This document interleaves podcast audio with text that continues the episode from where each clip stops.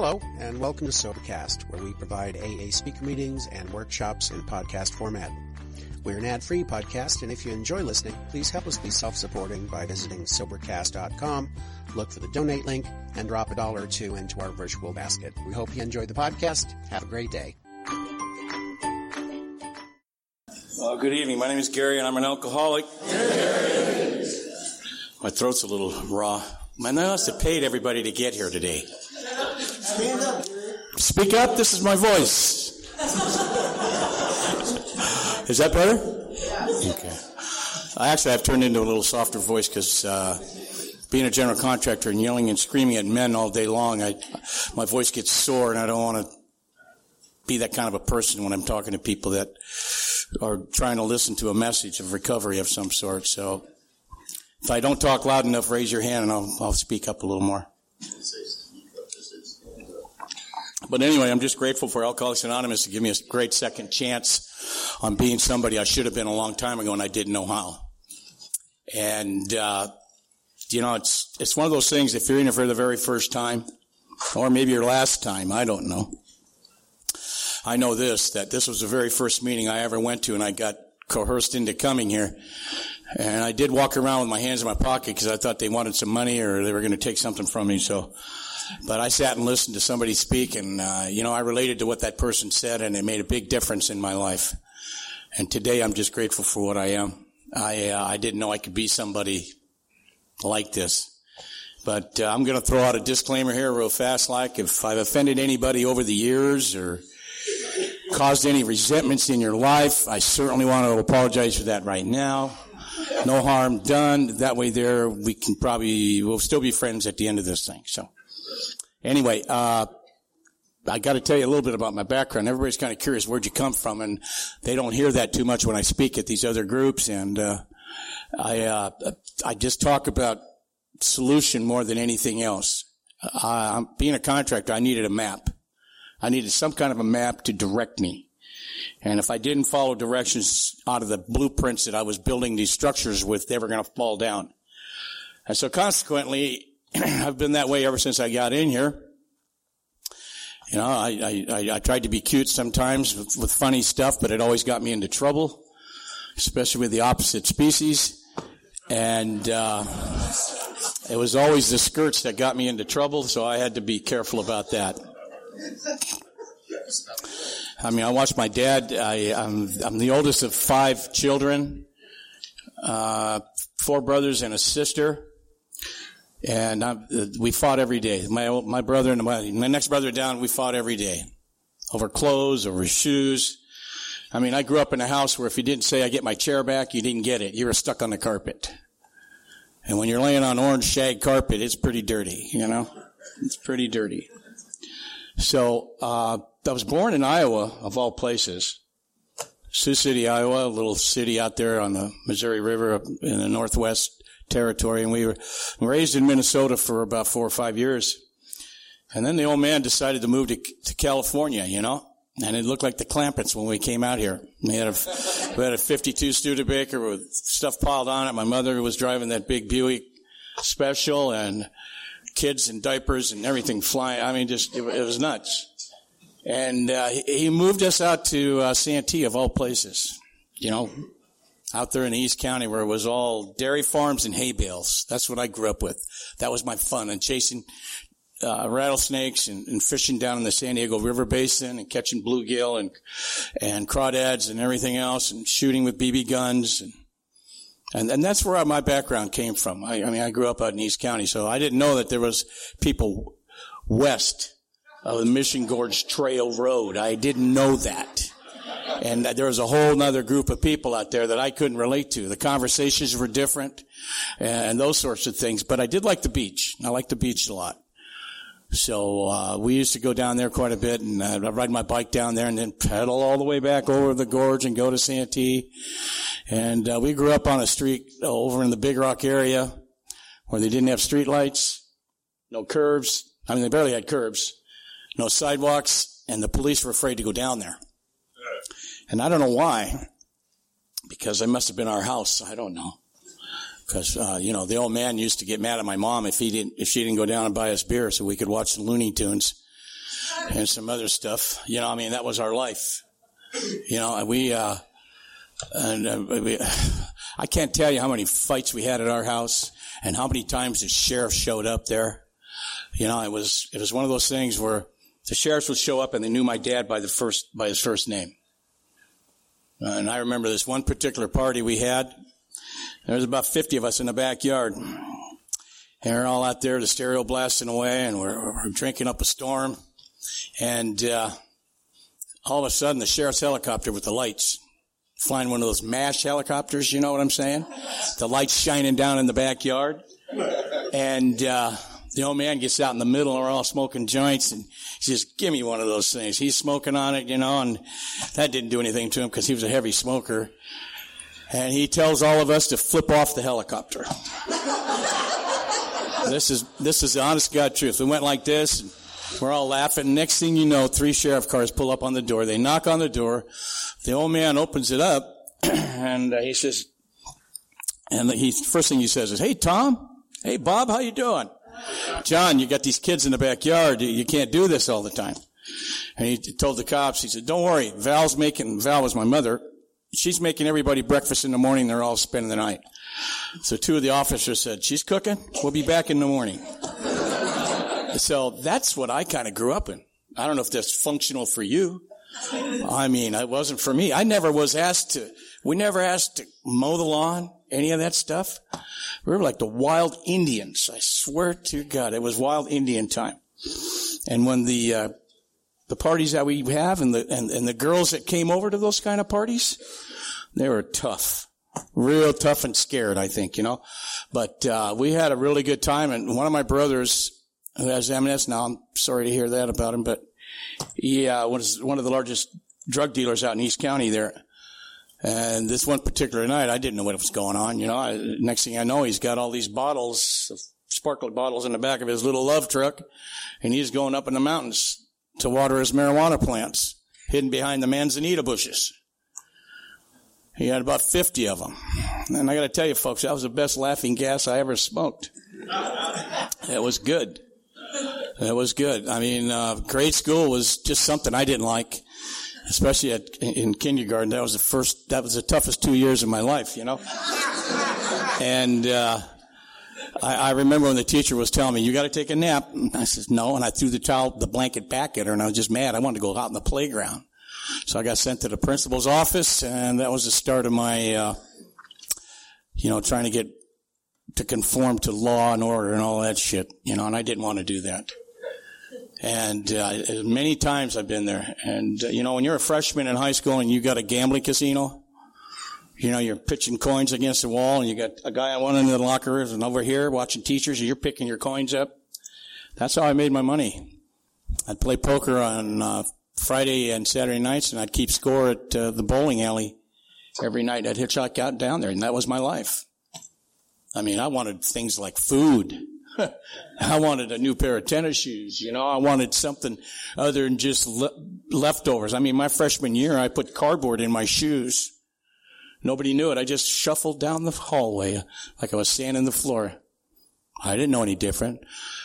Uh, we had, uh, my dad made beds out of redwood lumber, bought used mattresses. I mean, that's the way I was. And I, everybody else had normal lives. And this one friend of mine, he always had peanut butter and strawberry jam. I'd go down there and make one of those sandwiches all the time. I loved it because I didn't get that at the house. We didn't have those luxuries. We had powdered milk. Uh, let's see, brown sugar for syrup and, uh, a lot of pancakes and mashed potatoes, whatever it took. Cause you got, you got, when you got a whole household of Indians, you know, so to speak, it just takes food to fill them up. God bless my mom. And Sweden Norwegian. She knew how to cook. She burnt everything. everything. If you wanted toast, you could see her in the kitchen, scraping it off. Yeah, mom, that looks good. It was supposed to be black. Got to get it cooked all the way through. So every time one of my brothers has a barbecue and I know my sister's cooking, I says, geez, you got a chainsaw? This, this steak is going to be real tough, you know? Then she gets mad and slaps me. But, you know, uh, the thing about it is I, uh, I did, when you don't know, you don't know. It's like Alcoholics Anonymous. You're here Because I'm assuming you want to stay sober and have a life of substance of some kind, right? I didn't know that alcohol was going to take me to the depths of, you know, bad places, very bad places. I got into more fights because of alcohol. I really did. I'd get into a blackout, and next thing you know, somebody told me, "Did you did you see that fight you're in?" No, I didn't feel anything till the next day. And uh, high school was that way. And then when I got out of high school, I got involved with a bunch of bikers out in East County, and I'd be out at Naumani Park at 18, 19 years old, hanging around a group that was uh, an undesirable, scary group, but I felt comfortable there because I didn't have any of those abandonment issues that I did with other people. They always stood in my corner. And I wanted that. You know, I wanted somebody who's going to stand in when I was in a jam. Because most of the fights I ever got into, I'd look at the person next to me. I said, you're going to stand behind me? No doubt, Gary. I got your backside covered. As soon as it started, what happened, folks? You looked around, you're by yourself. And that's the way it was. So, uh, the alcohol was a way of getting that false courage inside this system. And when you put bad fuel into your machine, you know what's going to happen? It's not going to run right. It's going to be like pistons missing, you know? And so alcohol became my king, so to speak. And in the book of Alcoholics Anonymous in chapter 11, it talks about we became subjects of king alcohol. You know? And when we did that, then we put alcohol ahead of everything else. Cause I, I lost a lot of great things in AA. I really, I mean, I was in alcohol when I was drinking. I lost a lot of good things. All the gifts that God had given me, I lost. I was married for 26 years, and uh, she had enough of my shit and kicked me in the huevos rancheros to the curb, and I was out, gone. And then I had to deal with the reality of life, and I just put more alcohol in my system. I just poured it in because it was an easy way of escaping reality. Now, I'll tell you, those first three years of my life, that was pretty tough because there's a guy in here. After I went to this meeting, I kind of took me under his wings. And he goes, Gary, you know what step one is? I says, yeah. I admitted I was an alcoholic and my life had become completely unmanageable. Well, it was the second part of that first step that got my ass kicked. My life was totally unmanageable. I mean, my, the way I paid my bills, I put them on a table, piled them up. At the end of the month, shoved them off and put a new stack on there. I'd write checks on there. I'd send it off. I know I'd write notices to the bill collectors and I would put my name on there, deceased, and mail it to them. That'd give me about three or four days reprieve. Or I'd wrinkle the check up really good, stuff it in the envelope and send it off, you know? Because they couldn't do it with a machine. They had to hand and I'd give me another three days before I got the money. So I was always chasing this money thing and it always seemed to get me in the way because I made bad choices by prostituting myself to get this dollar in my life that I thought was going to make me happy. You know, I thought the money was going to make me happy and it just wasn't. What was going to make me happy was that relationship I had with the God of my own understanding, like it says on step three. When I got that into my life, and I worked that third step prayer where it says, God, I offer myself to thee to build with me and to do with me as thou will. Relieve me of what? The bondage of self. See, my self was kicking my butt. Now, if you're an alcoholic in here, you're selfishness, self-centered, which is the root of your problem that it says on 62. Now, be aware, I'm going to throw out a lot of page numbers here. This is the way I share. Sometimes people like it, some people they don't. I only know one way to share, and that's the solution. Because you know what? If you try to figure this thing on your own, you're going to be in trouble. Because inside these rooms, everybody's going to be warm and fuzzy with you. But when you leave that door and get out there in the real world, they don't give a shit. And life is going to twist you up. It's going to make you think like, wow, what's the use? Sometimes you, you'll get this I don't give a shit attitude, and next thing you know, you're drinking again. And for an alcoholic to drink is to die, right?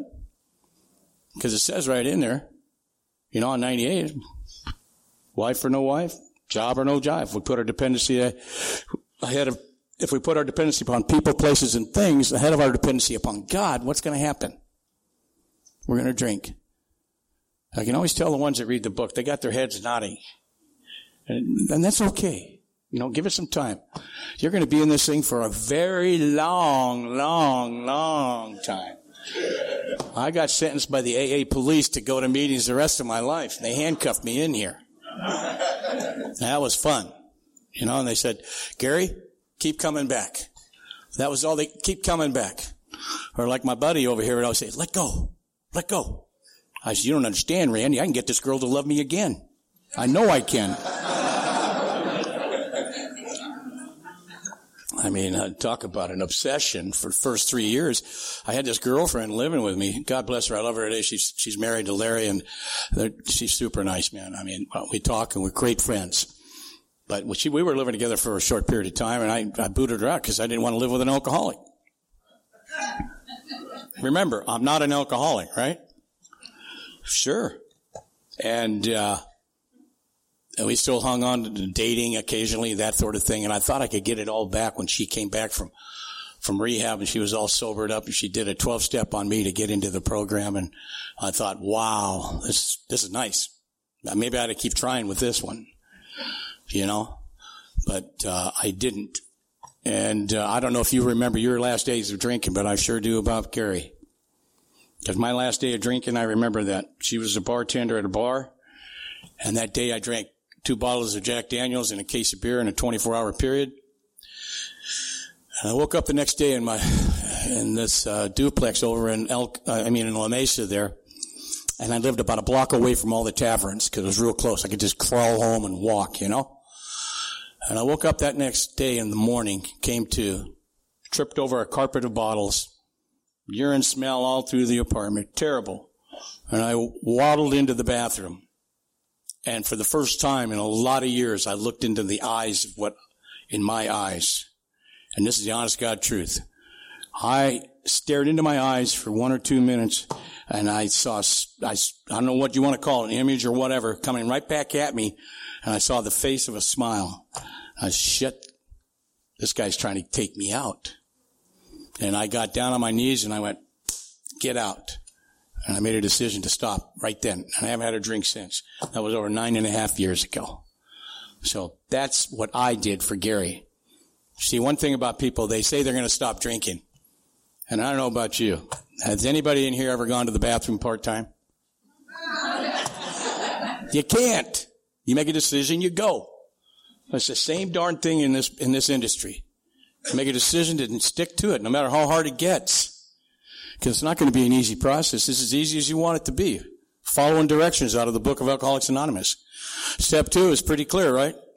It got me going real fast. Says, came to believe in a power greater than ourselves, could restore us to sanity. And I got a flash for you folks. Sanity is not doing the same thing over and over again, expecting different results. That's insanity. so I started following directions in here. And that wasn't easy because after I found this God of my own understanding, being raised in, in, in, in, a, in a traditional way of believing in God, they tried to get me to believe in this God that they thought I should believe in. And that was like being handcuffed. It was like being a prisoner. And when I, when they came in here and they said, Hey, you can find this God of your own understanding. I said, wow. When I did that, there was freedom. I didn't feel I didn't have guilt grabbing onto me. Now you can believe any way you want, but I mean, your own understanding is how you're going to get this thing in. Because there's three components that make us an alcoholic. The mental obsession, followed by the physical craving, and the third one, that's the kick-ass one, is that spiritual malady. Because if you really digest and understand what it takes to get sober and stay sober, once the spiritual malady is overcome, we straighten out mentally and physically. That's a promise. Now I know a lot of you go to meetings where they read the ninth step promises. That's, that's good stuff.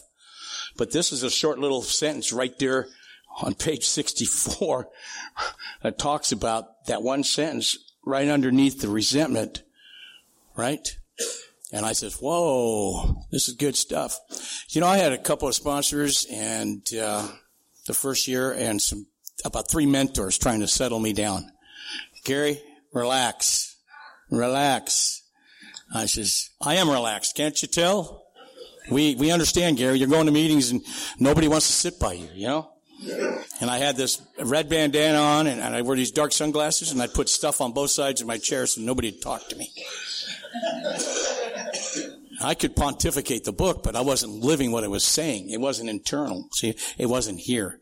And after about three years of that pain, trying to win this girl's heart back again, uh, I, I said, you know, I'm, I, I got to follow directions here. Maybe I should take pen to paper and write it out. So I finally wrote down, I said, God, remove me from the, from this bondage that I have, you know? And I woke up the next day and I had some relief and I knew I'd tapped into a greater source in myself. And right at that point, man, I really grabbed onto this thing. Because I had the emotional displacement right then. And if you read it in chapter 2 on 27, and Dr. Wong, I think it's Wong or Chung, I can't even say his name, I've been saying it for years. He was talking to this hopeless alcoholic, right? And the hopeless alcoholic was going, isn't there any hope for me? And the doctor says to him, yeah, once in a while these men have had what is called a psychic change.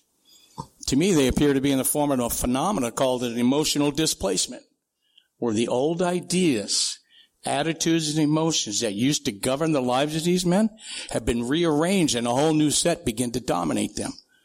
I gotta tell you folks, until that happens at some point in your career of alcoholism, it's gonna be, you're gonna, you're, I'm gonna be very frank about this, you're gonna be battling this thing because you're trying to figure it out. I thought if I just stayed sober and be, be Gary the same way I was before, everything would be fine.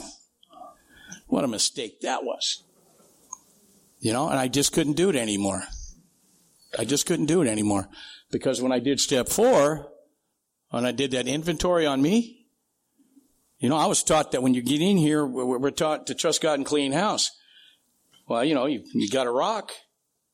I had a good friend of mine give me a rock. I practiced that principle. That was good. You turn it over, you look at it, and you discard it. That's what you do. Four does that, and you get to five, and now you're talking to another human being, and you got to be transparent and disclose this shit. And ah, I was trying to hold back, and I didn't want to tell him anything. I told him half truths. You know what happens when you tell half truths? You pay a price for it. You pay a price. And I sure did. I'll tell you, I paid a price, an emotional price. That emotional sobriety is the, is one of the biggest things that we're going to be fighting in this thing. The drink is not the issue. Up in this cranium, there's all kinds of squirrels running around. How many of you get a good night's sleep? No hands, hardly any. Some do. Must be taking drugs or something. I don't know about you, but it's hard to shut the brain down. You know, it really is. Because you're trying to project tomorrow's activities as it's not even here yet. I can't live tomorrow. That's where my fears are. If I had any. I don't have any more fears anymore because I got this God conscious, a certain amount, you know? And on the other side of that spectrum is trying to relive yesterday. And that's all the past. You can't do anything about it. How do you want to feel today? Right here. I want to be happy. You know, I had a good day being comfortable in my epidermis. That's skin in case you don't know what that means. but I feel pretty good in this, in this body right now. I, I mean, I understand my flaws, my character defects, and I know how to take care of resentments. I had a resentment one time on a good friend of mine and I mean, it was two months and I'm going, you know, just like the book says, I cut up, cut me off from the sunlight of the spirit. I didn't want God blessing not to, to not to be in the way. So I, I wrote out. I wrote out that resentment and uh, I turned it over to the to the other side of the page and I, I started to look at the effect of what this resentment had on me. Did it affect my spiritual life? Did it affect me financially? Did it affect me sexually? Did it affect my ego, my pride? I looked at all those items. I said, I would have never had the resentment if I hadn't made the choice to get it. You see? Because on that 62, it says selfishness, self-centered is the, is the root of our problem. Driven by a hundred forms of what? Fear, self-delusion, and self-seeking. And then we step on the toes of our fellow man and they retaliate against us without provocation. But the last sentence is what gets people. But we invariably find at some point in the past, you made the decision that later puts you in a position to get hurt. Anybody have a credit card in here they don't want? Did anybody break your arm to sign that application? I don't think so. They didn't on me. Then I got mad at them for chasing down the money that I owed them. You know what I mean? That is over the top. Responsible citizen of society? Not hardly. But I learned that here. how to be one. I learned that here. Six is what? Be, what does it say on six? It says we're entirely ready to have God to remove all these defects of character. You got to ask yourself, are you ready or not? You know, I don't know. I was ready. I was sick and tired of being sick and tired of being who I was, and I knew something had to change because I was at the point in my life, like it says in chapter eleven. I was at that stepping off point, and I wanted it over with because the loneliness was so deep. Because I had terror, bewilderment, frustration, despair chasing me, in the four horsemen. And they were running me down. And I said, something's got to change here. And I did. I made a quantum leap in my life to be somebody different and allow God to control me instead of me trying to push that square peg through that round hole and having it my way. Because it wasn't going in. Damn it. I mean, the matter I got, the further away from getting at it, you know, it was nuts. Now, when you're thinking like that and you put a skirt in your life, you're going to have problems. Because you got another human being to deal with, right? So I just said, well, stand back. You know, I didn't want to get in trouble like that. And so that was pretty cool. And seven, uh, humbly ask him to remove shortcomings. We do that one. And then we got to make this list of amends, right? of all the people we hurt. Oh my gosh, that, that was a hard one. I mean, I was the king of I'm sorry, but that wasn't cutting it. They wanted to see action. They wanted to see something. I've got my, I got two gifts from God out of the three that he gave me with daughters. And they both, my oldest one is from my first marriage, four years with her mother and 26 with my youngest daughter's wife. And I'm telling you what, I ruined two people because of my self-centeredness and it killed me. You know, and I didn't know what the problem was. I was a spoiled little brat is what I was. I needed to be spanked. And you know what happened? God spanked me. He spanked me hard and I had to get humbled.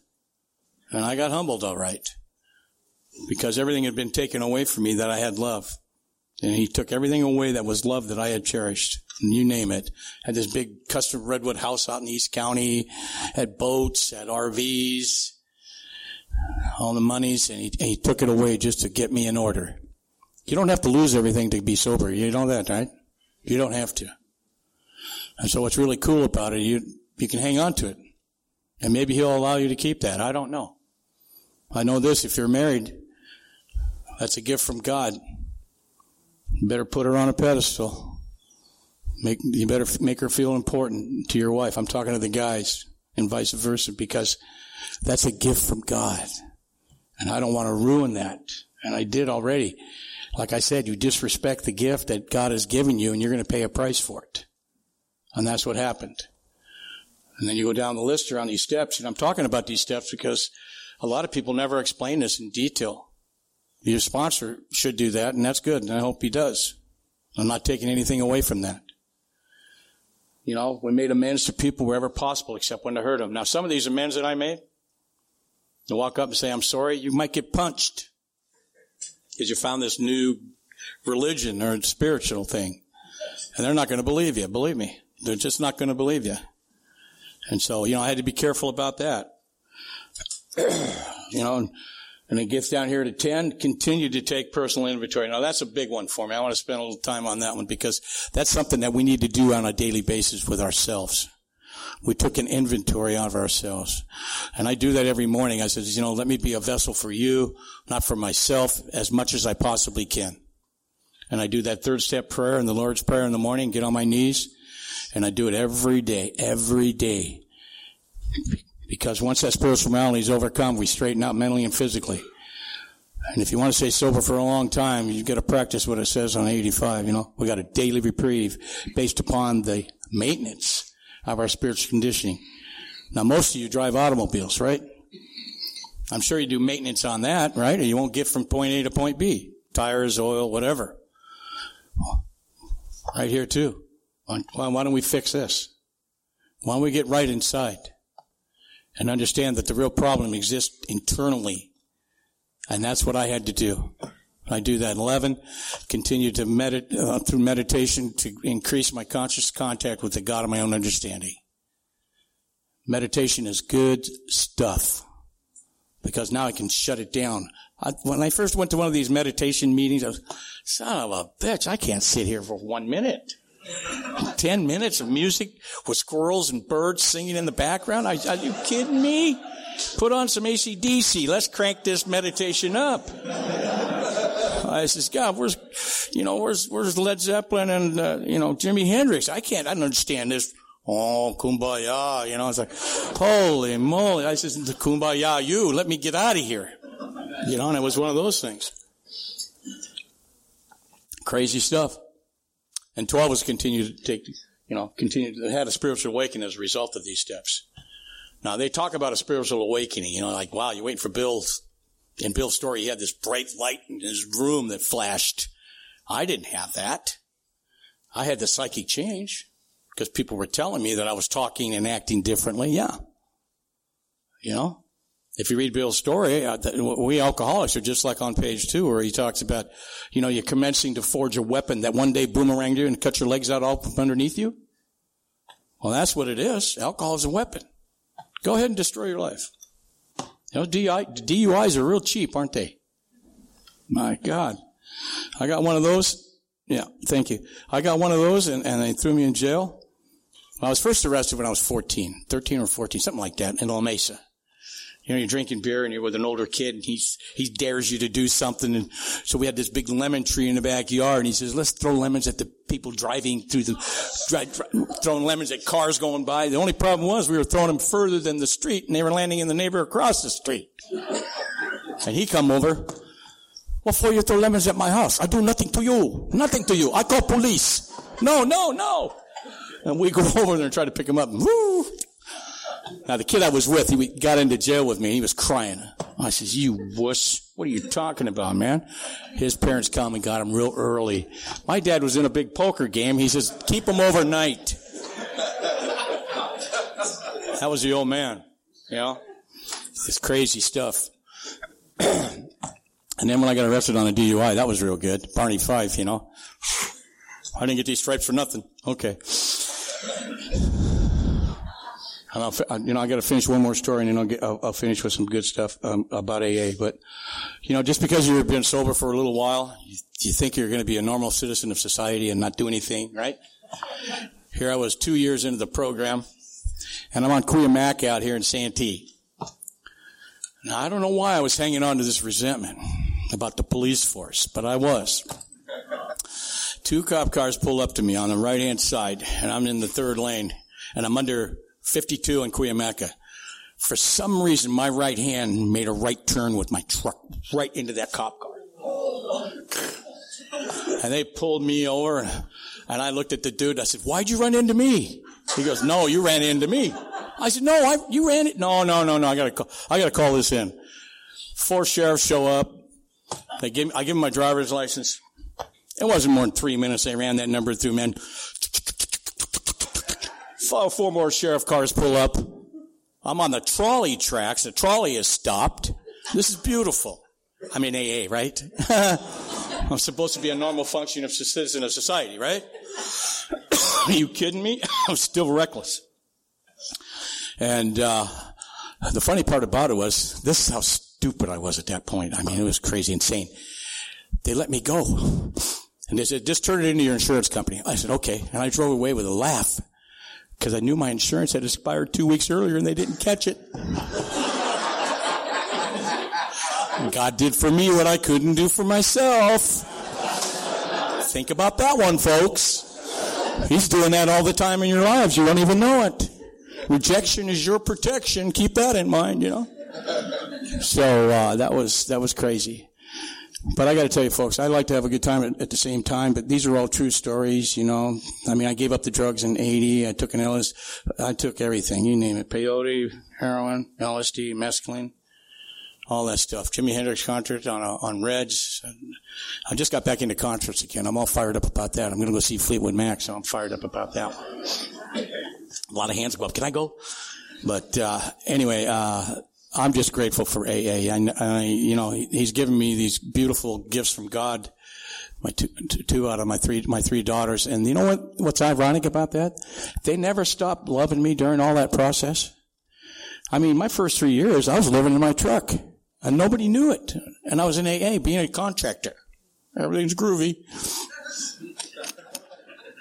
groovy. Or like my mom used to say, that's really bitching, isn't it? Oh, you're 16. Look at the hair. She'd walk up. I don't like the way you look. Boom. I didn't do anything. She's a little sawed off serene Norwegian, tough girl. But I'm a blessed man today. I, I, I really am. Uh, my life's never been better. I, uh, I've got some money. I got some shillings in my pocket that I can use and, uh, I can pay my bills on time. I got a roof over my head, you know, and, uh, I've been single for about eight or nine years. I don't date that much, you know, too confusing. Not that I won't go on a date with somebody. Don't get me wrong.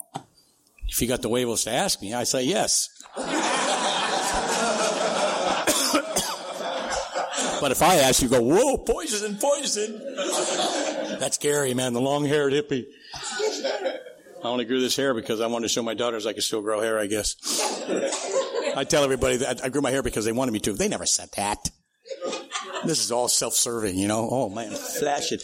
But I do ask ladies what, what shampoo they use for their hair because I don't want. what shampoo do you use? I go, don't use this one. so I look for the shiniest hair and walk up, and that's a good introduction, you know. I just ah. But uh, AA will give you a, a life that you never knew existed if you want it. It really will.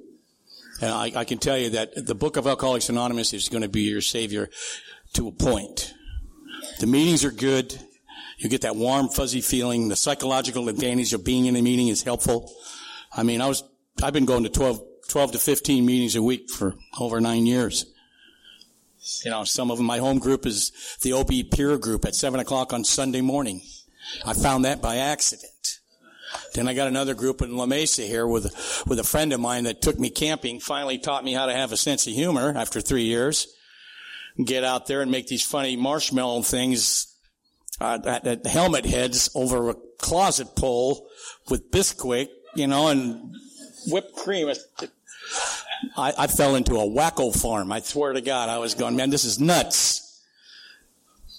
But I, I really care a lot about that one person because she taught me how to, how to how to laugh and smile.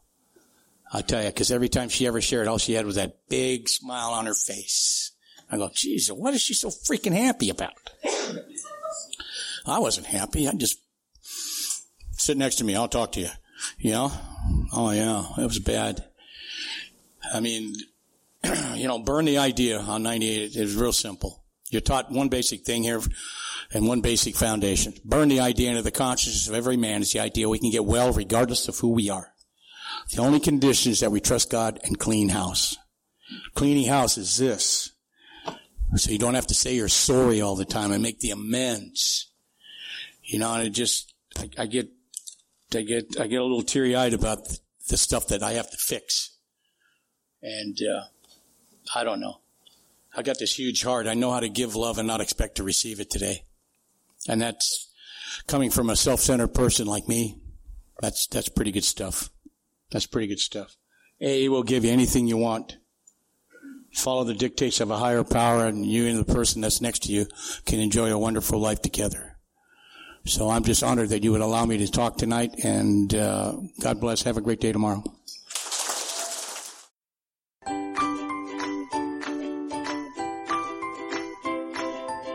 Thanks for listening. I hope you enjoyed the podcast. Sobercast is ad-free, and we'd like your help in order to keep it that way.